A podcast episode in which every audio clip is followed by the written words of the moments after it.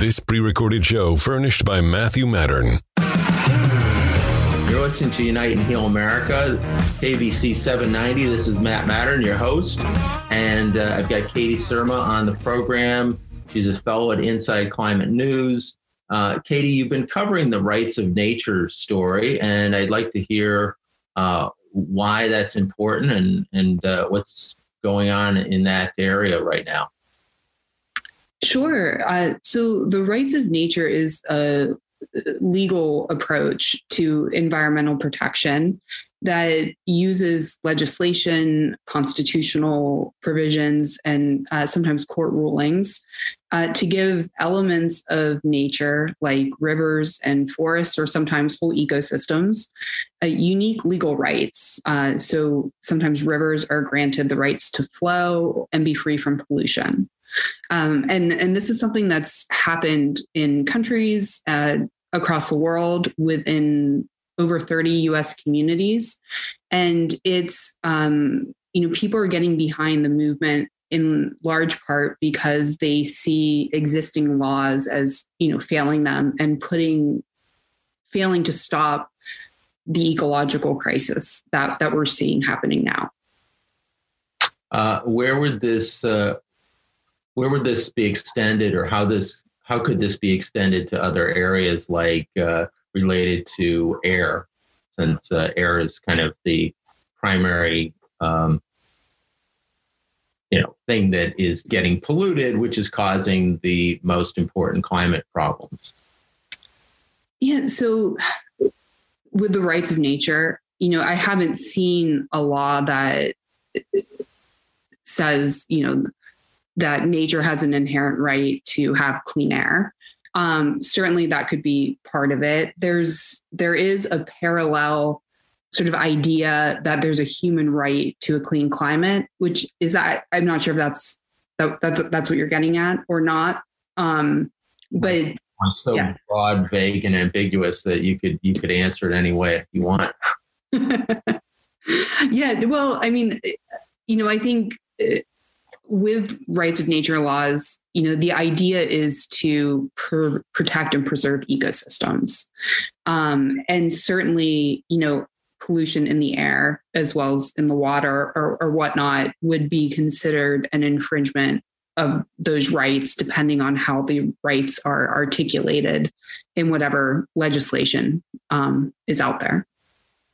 Well, just to bring it home to our viewer or listeners in Southern California, the right to flow or the rights of rivers, how that could impact uh, us would be like the Los Angeles River has been encased in concrete and it has uh, essentially been uh, channeled out to the ocean. And um, it used to run kind of wild. So it used to bounce all over the, the LA basin because it was kind of a wild river. Uh, and now it is entrenched in concrete uh, which has some deleterious effects because the water doesn't seep in the groundwater and uh, the you know soil isn't uh, brought down from the mountains and deposited there and so on and so forth. But um, how how could uh, we shift that in a way that is somewhat still manageable because having uh, the LA River jumping around the LA basin could be problematic as well to be honest, I don't know, you know, how that, you know, the, if that river, for instance, was given the right to flow naturally, I don't know how that would, you know, play out as far as, you know, the interest of the communities who live around there to, to be safe from, you know, flooding or something like that. Um, it, you know, the, the laws are, are more sort of, uh, with with a mind towards you know future actions so you know the government is going to permit uh, you know additional development that's going to pollute the river you know we need to we need to elevate the standing of of this river to you know have consideration at the table when this decision to permit is being made versus you know after the fact um uh, is my understanding. Doesn't that already kind of exist in that uh, we have the Clean Air and Clean Water Act or acts, which um, you know people are not supposed to dump pollutants into the rivers or lakes or streams in the U.S. currently? Uh, so, rights of nature laws are different from existing environmental laws like that. So, the Clean Air Act, Clean Water Act, the the ideas behind them are that we, you know, we're going to allow pollution. We're just going to regulate the extent or the pace of that pollution. The idea behind the rights of nature laws are, you know, we are elevating the what how humans think about nature that it is a you know a co-equal um, existing living thing like humans. And so you know by giving it legal rights this is a, a higher form of protection. Um, and it's not i don't think it's you know starry-eyed about the fact that pollution development these things are still going to happen but cut in for one second here say uh, I mean, humans are also uh, subjected to certain levels of pollution. So it's not as if rivers are somehow treated better than humans because uh, many of us humans are subjected to pollution every day. So, or all of us are. So it's not like we're somehow uh, elevated beyond or elevated beyond rivers and streams in that respect. Right. But I mean, we are the ones that are causing these problems. Um, you know, and, and, uh, you know, human beings, uh, the the philosophical sort of underpinnings behind existing Western law. And again, I'm I should clarify that, you know, I'm I'm speaking to this as a as a journalist, as you know, I don't have a dog in this fight. I'm trying to articulate the arguments that advocates make. Um, but that you know it's it's about human exceptionalism that you know these are all laws and systems that have been put in place so that humans can benefit and you know people who who are behind the rights of nature movement want to flip that um, and you know think about it think about law in a more ecocentric way that we're we're we're designing things and making decisions based off of the well-being of the earth as an end in and of itself, not just for the benefit of humans. Does that?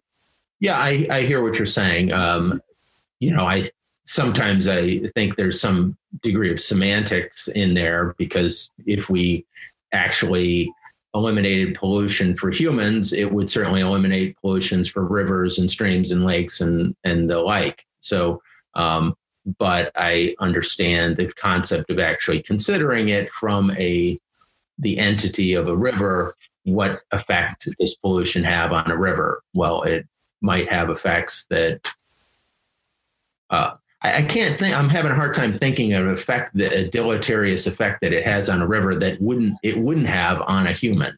Um, but I guess it theoretically it might. You maybe you could tell me how it would be any way different.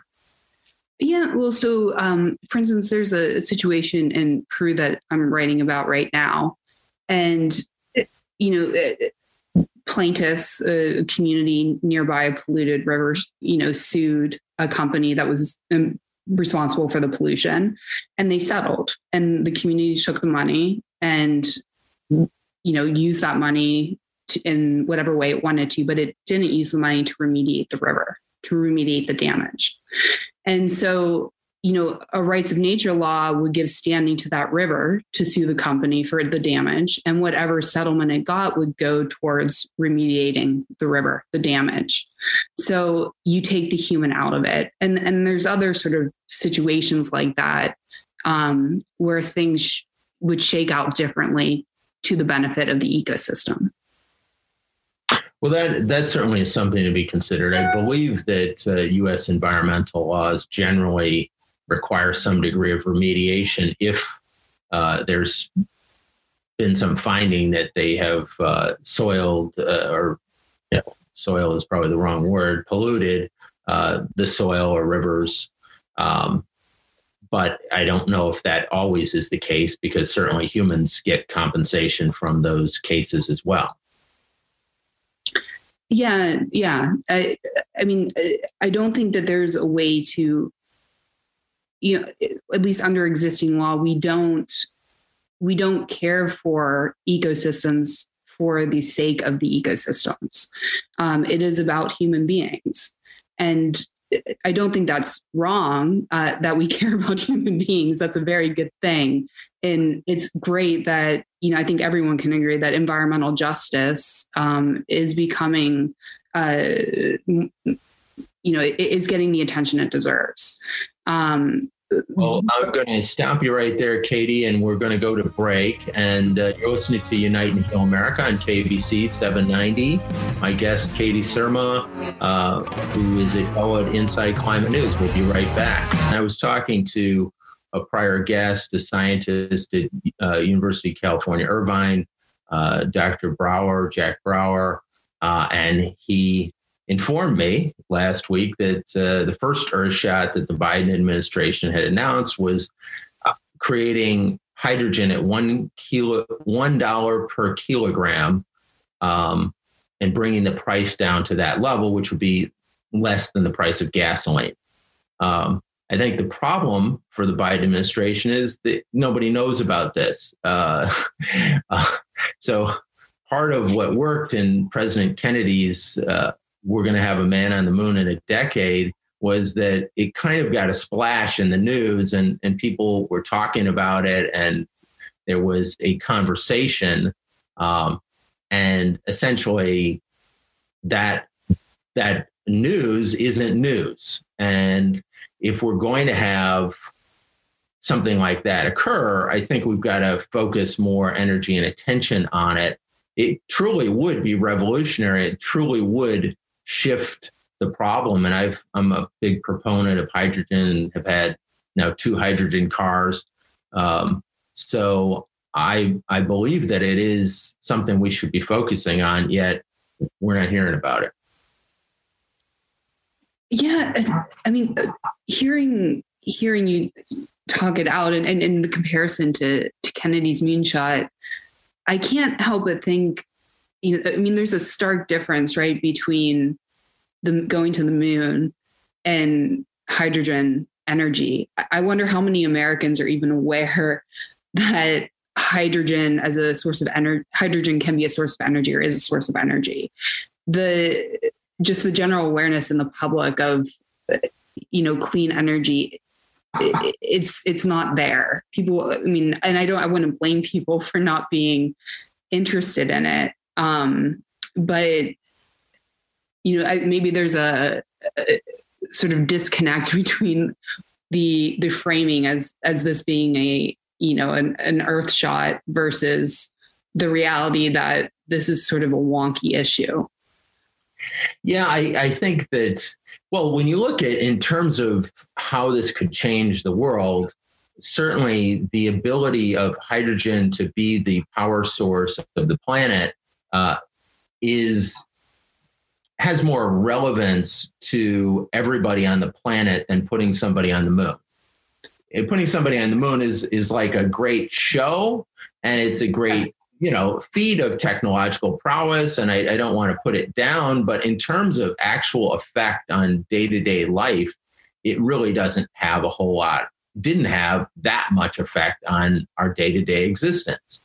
Um, and I think it's a failure of communication to not have the public more aware about what hydrogen energy is and what it could do and why it's important and why are not why are people not talking about it why do people not understand it um, these are these are failures in communicating from the environmental movement from political leaders that they're not discussing it they don't understand it. They haven't educated themselves about it. And therefore, the public isn't engaged on it. Yeah, I agree with you there that, you know, this is something that can be uh, not just life changing for us, but future generations uh, for sure.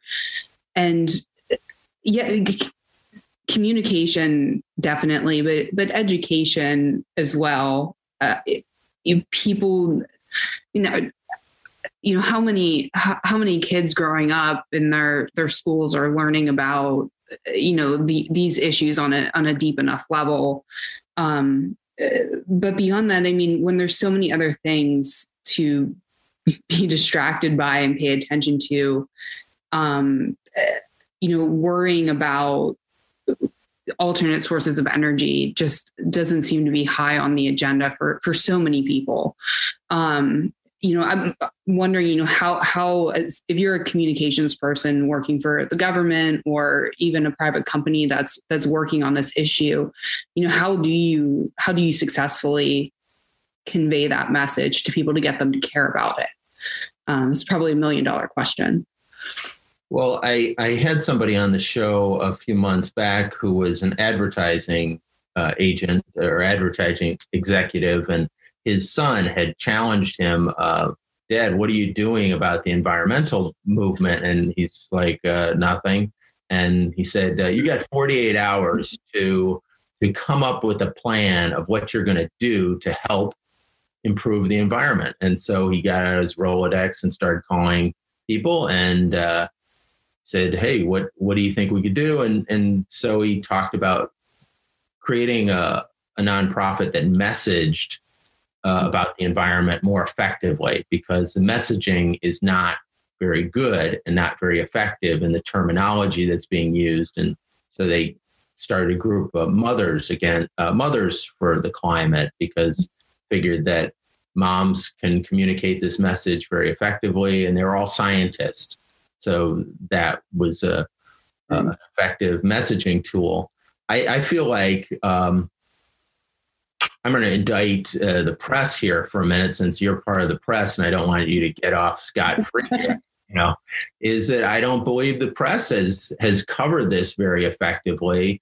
And uh, looking at hey, from somebody who runs an organization, it's not rather it's not particularly large. We only have like 50 people, but you have to focus on the certain things. So we have to like figure out, hey, what are the most important things to focus on and focus on those. Maybe there are three to five things.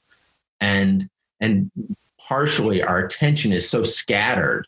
And I feel like the environmental coverage is so scattered sometimes in ways that are talking about things that ultimately are in my mind trivial if we do not solve the major problems like uh, talking about uh, saving one particular species when we're not talking about saving the entire ecosystem uh, is maybe short sighted. Uh, I think maybe we could focus more on what are, you know, some kind of internal agreement as to these are our most important issues, which we don't really have.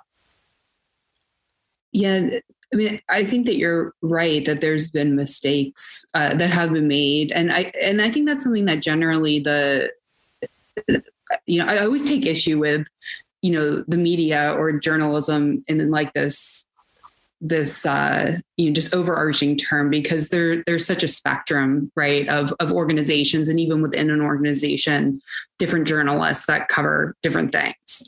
Um, so you know when we're talking about just serious news organizations you know within that realm i think they've been very upfront that yes mistakes have been made in the past and particularly with the false equivalence for a long time about climate change that you know, you have both siderisms that, you know, this side says it's happening and this side says it doesn't, even though science is pretty, um, pretty solid that yes, this is happening and, and humans are causing it. Um, but, but beyond that, you know, uh, I, I really, when people ask me, you know, what, what should people do? How can they get good information? You know, seeking out journalists who really know their stuff um, and following them or following their work. I'll, you know, because we're talking about hydrogen, I'll throw out a shout out to one of my colleagues, Dan Gearino in Inside Climate News is, is a great guy to follow on clean energy. Um, but yeah, I mean, I think the media is never going to come to, you know, an agreement on, you know, what, what are the most important things to cover, but but they're getting better. And I think more environment and climate reporters are joining or I shouldn't say they're joining, but but big news organizations are hiring um, more journalists in this area and putting more oomph in, into their coverage and and I think it's going to get better and better and better and and it seems to me that that it already is.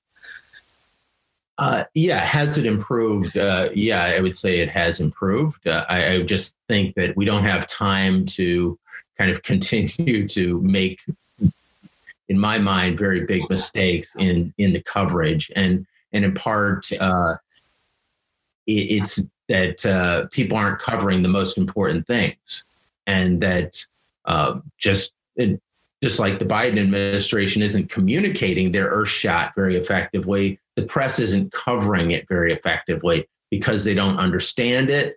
And so they just leave it alone and it just gets put on the back burner and nobody hears about it. Versus we're hearing all kinds of trivial stories all the time that to me are, you know, just meaningless chatter but the, the most important things that we should be focusing our attention on, educating the public about, are just not being talked about. And to me, that's a travesty. So I um, I encourage you know all of us to to focus on those more important items because otherwise um, we're wasting our time and we don't have time to waste. So uh, you're listening to KBC 790. This is Matt Mattern, your host of Unite and Heal America. You're listening to Unite and Heal America. This is Matt Mattern, and uh, our guest today, Katie Surma, as well as we've got Christopher Berry on the show. And uh, Christopher, welcome. Uh, thanks for being on the show. Thanks for having me. Hi, Christopher. Uh, tell us a little bit about uh, your background and the work that you're doing currently. Yeah, I'm a I'm a managing attorney at the Animal Legal Defense Fund, which is a an animal protection nonprofit. Um, and uh, what I do there is uh, is impact litigation essentially. So uh, filing lawsuits on on behalf of animals, uh, you know, wildlife, uh, animals on farms, and so forth, uh, and and try to set a legal precedent or or have a on the ground impact for them. And uh, how long have you been working at the organization? Yeah, I've been at the Animal Legal Defense Fund for, for 10 years. I, I joined uh, straight out of law school. So I've spent my, my entire career there. That's great. Uh, um, so, what cases are you currently working on there? Yeah, um, I mean, it really it, it, runs the gamut. The and the one that uh, that's been uh, in the, in the news a lot recently was uh, an application uh, for discovery on, on behalf of hippos, which, which uh, resulted in a, in a, court order recognizing animals as legal persons for the uh, first time in in U.S. history, actually. Um, and you know, in addition to that, cases, uh, you know, a, a dog hoarding uh, case where where we're trying to uh, get an injunction and, and preserve an injunction against uh, someone who's keeping dogs in violation of uh, animal protection laws uh, in Cal- California. You know, sued the USDA over uh, Animal Welfare Act uh, inaction, and you know, I, I, could I could go on and on, but that's just a little sample. Tell, tell, us a little bit about the hippo case because uh, recognizing animals as persons, as you said, is a a novel uh, situation and and how is it that the court uh, made that leap and what was the court relying upon in, in coming to that uh, finding? Yeah it's um you know this, this ties uh, ties a lot into the discussion about rights of uh, nature t- too but uh, um uh, the background is that Pablo Escobar had hippos, and, and after his downfall, they, they got loose into the environment. Uh, in, in in particular, uh, the uh, the Magdalena River in Colombia, and it, it because they're uh, invasive, they're from Africa. There was, there was a lawsuit filed on their behalf to have them uh, sterilized rather than killed, which was a, a plan that was being discussed. And uh, Colombia supports uh, not only the right of nature. I mean, the, the Magdalena River where they live has, has been granted legal personhood, um, uh, but also recognizes the animals themselves can have standing. So, so this lawsuit was filed in, on, on their behalf. And uh, sorry, it's a little bit of a long-winded answer, but but the short of it is that the United States has a, a law that allows uh, parties in foreign litigation to come to the United States to collect evidence to help their foreign lawsuit. and so we uh, we applied directly on behalf of the hippos because they're the named uh, you know it's it's their they're the the party in the Colombia lawsuit, and uh, a, a, federal judge approved their application to take testimony of experts here to help their lawsuit, um, finding that they're uh, recognizing that they're uh, quote interested persons, uh, even under U.S. law by by nature of their status in Colombia. You know, um, you had said that the Magdalena River is a legal person. Um, does Colombia also recognize uh, animals as legal persons? Yeah, the, so Colombia led led really led the way with uh, with, with, rivers, uh, you know, including the Magdalena River uh, having legal personhood.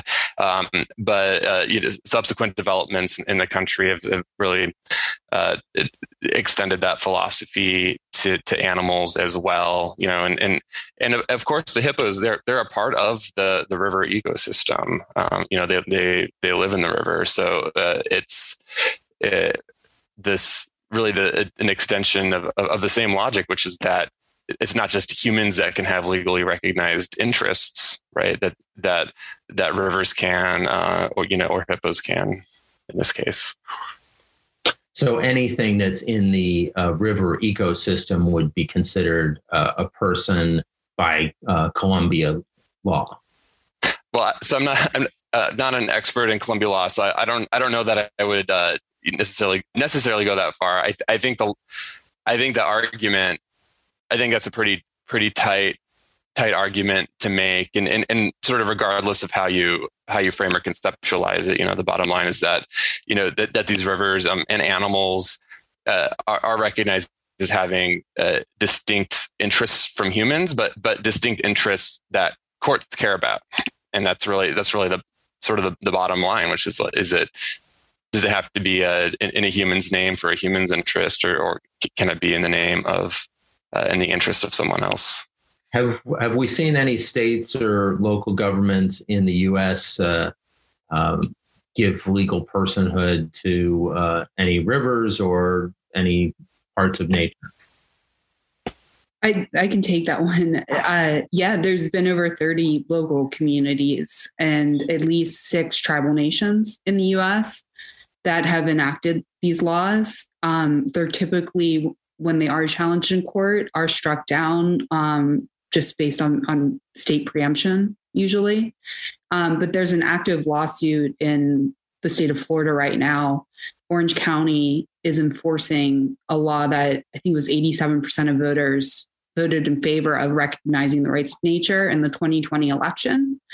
Um, and the state uh, while actually before the voting took place but while that law was was being put on the ballot ballot for a vote, the state um, preempted it, and so there's a there's a showdown happening right now in an, in Orange County.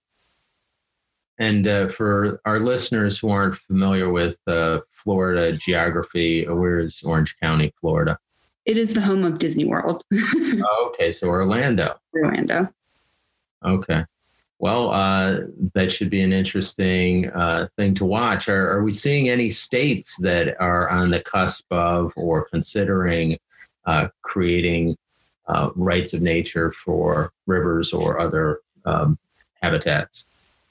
So, also in Florida, there's a push to get a, a few rights of nature laws put on the ballot to, to amend the state constitution.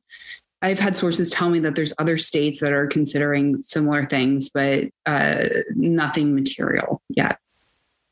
Okay. Uh, Christopher, you, what kind of uh, litigation do you see uh, continuing in the U.S. related to these foreign jurisdictions? And uh, is it likely that it will have an effect on U.S. um, law? Or is this still going to just be uh, related to uh, foreign jurisdictions on kind of minor issues that get brought to uh, or narrower issues that get brought to us through um, like the Colombian hippos? Yeah, I mean it's, it's a great question. I you know you know one, the the order recognizing hippos as, as inter- interested persons with the ability to essentially uh, propound a subpoena in the United States. You know, that was a that that was an order that was granted, and it and it wasn't contested either. So the the judge had to find that all the elements were met, including that they were interested persons with a you know that should be able to take this discovery, but but the um but it wasn't contested on you know and it was it wasn't an appellate decision. So you know it's it's possible that there could be uh, more of these in the future that could lead to, to case law precedent. Uh, you know, interesting. The Supreme Court has has already weighed in and said that litigants are, you know, no doubt qualify as an interested person. So, I, in a way, I actually think it's kind of a, in some ways, kind of a boring legal issue. But, but by contrast, it's it's a it's really paradigm shifting. Um, it, it in the sense that this it's you know it normalizes and it frames legal personhood for for animals uh, for wildlife um, you know potentially for other you know kind of strange persons under a legal system it it normalizes that that that there is room in our legal system to recognize those legal interests. And so I, I think that I think that demonstration, the example and precedent that it sets, is uh, is really really profound and, and, and paradigm shifting. Um, it certainly is fascinating. I would I would ask you in terms of just uh, discuss this in relationship to like the Endangered Species Act, where where endangered species, I believe, were given essentially rights um, under U.S. law 50 some years ago. Yeah, you know, interesting. There, were, there was a Ninth Circuit decision a couple decades ago, Cetacean Community v. Bush, where someone had argued that cetacean community, th- those are like, you know, the, the porpoises and whales and uh, the, that I think it was a, may have been a Navy sonar case in the Pacific, and they argued that they that their the animals were the interest that they were persons with standing to sue under the Endangered Species Act, which you know has a very broad uh, um, citizen suit provision. The court ruled that while animals you know, have this potential that they that they can have injuries that could be recognized, that just as a matter of statutory interpretation, Congress didn't. The Ninth Circuit thought that Congress didn't intend to give animals that ability through through the statute. So it's kind of an unactualized potential through the Endangered Species Act. Now, now you could you could go to other circuits with that and contest that that, that finding. Um, that I think it's it's interesting on its own just to say animals do have that capacity uh, potentially if you know should. Well, Christopher, it's a fascinating conversation, and I appreciate uh, you and Katie coming on the show. You're uh, on the cutting edge here of the Unite and Heal America, uh, listening to uh, how the rights of nature are expanding around the country, around the world, and uh, something we'll be following up on in, in weeks and months to come. We'll be back in just one minute. This is KABC 790. This is Matt Mattern, Unite and Heal America.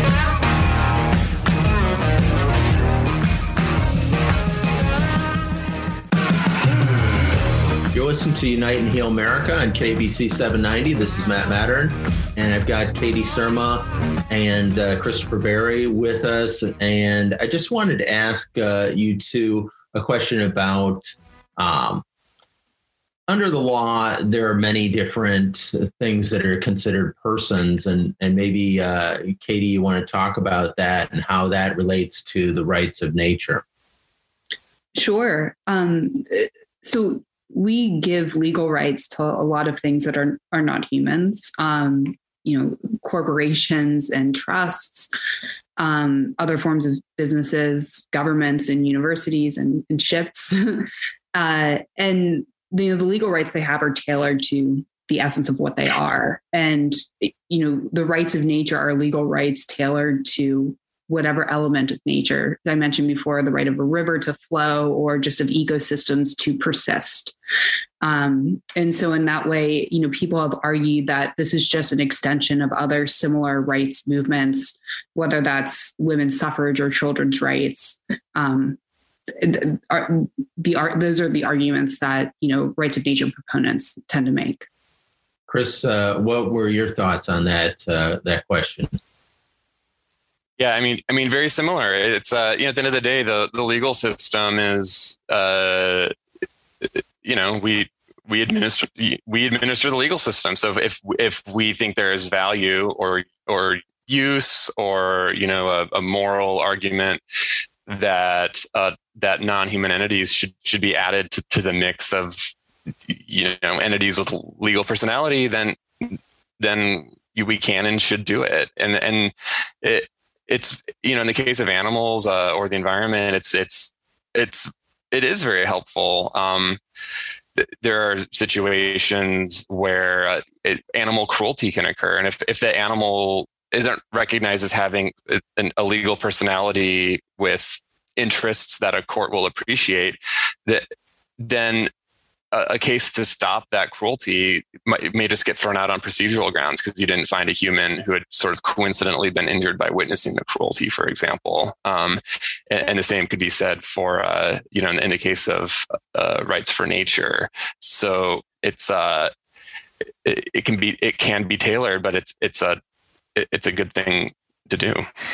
Well, I guess the question is where do where do we draw those lines uh, in terms of say we have uh, things that we consider to be pests like rats or things of this nature that uh, you know generally considered to be uh, things that we don't want to have around uh, if we were to give all animals rights would they would we be able to uh, deal with pests like rats? Yeah that's that's a great question. Um, I, I, think a useful distinction to have in mind is and is sort of the the difference between a like a substantive legal right that that offers like you know like a protection like you know that you can't be killed except under these circumstances versus um, a, a, like a mere procedural right which is that whatever, whatever those protections are um, someone can go to court on your behalf in your interest to make sure that those are being enforced. And so, in the case of animals, you know, talking about, uh, you know, whether it's sort of, you know, pest animals or, or uh, animals for, that are raised for food, that that that the baseline for legal personhood uh, it, it can just be that those that someone can go to court to enforce those rights and those protections that already exist on their behalf. And there are, the law already exempts, you know, killing animals for food, exempts, uh, you know, killing animals who are a nuisance or who, who are dangerous. So it wouldn't giving conferring legal personality doesn't necessarily confer more protection to the animal. It just means whatever protection they have can be enforced. And then, and then, you know, of course, we there should still be a debate about whether those are the right protections. Maybe we we ought to protect them more. And, you know, I think, I certainly think we should. Um, but you don't necessarily have to do that just because you let recognize legal personality. Now, something uh, we were talking about, uh, Katie, on the break was ecocide. And uh, uh, could you explain to the audience what that is and, and why that uh, is something we should be concerned about going forward? Sure. Uh, ecocide or ecocide, it's tomato, tomato, uh, is roughly widespread destruction of the environment. So most people, when they hear that, they think about uh, Deepwater Horizon or deforestation of the Amazon rainforest. And right now, there's a campaign to criminalize internationally uh, ecocide. And never before has international criminal law been used uh, to protect the environment as an end in and of itself. And people behind this campaign um, say that this could be a game changer as far as, for instance, you know, making environmentally destructive projects uninsurable, that sort of thing. Um, they want to do it at the International Criminal Court. Um, the U.S. is not a party to that court, so it tends to fall off the radar of a lot of Americans, but it's a really interesting legal development development that's happening, and um, it's worth paying attention to. Well, it's certainly something that we will uh, have on our radar screen going forward. I, I guess I would think uh, that uh, countries like Brazil would probably not want to be a party to that, given the fact that uh, they are engaging in it right now as we speak. So indicting themselves essentially, uh, it's not likely to happen, is it? Uh, well, I mean, you know, you have countries that are engaging in genocide that are parties to, you know, the Genocide Convention. Um, the idea of, you know, joining international treaties that prescribe these things is to protect future generations. And, um, you know, Jair Bolsonaro, for instance, there's been multiple complaints filed with the International Criminal Court accusing him of crimes against humanity um, for COVID and also for deforestation of the Amazon.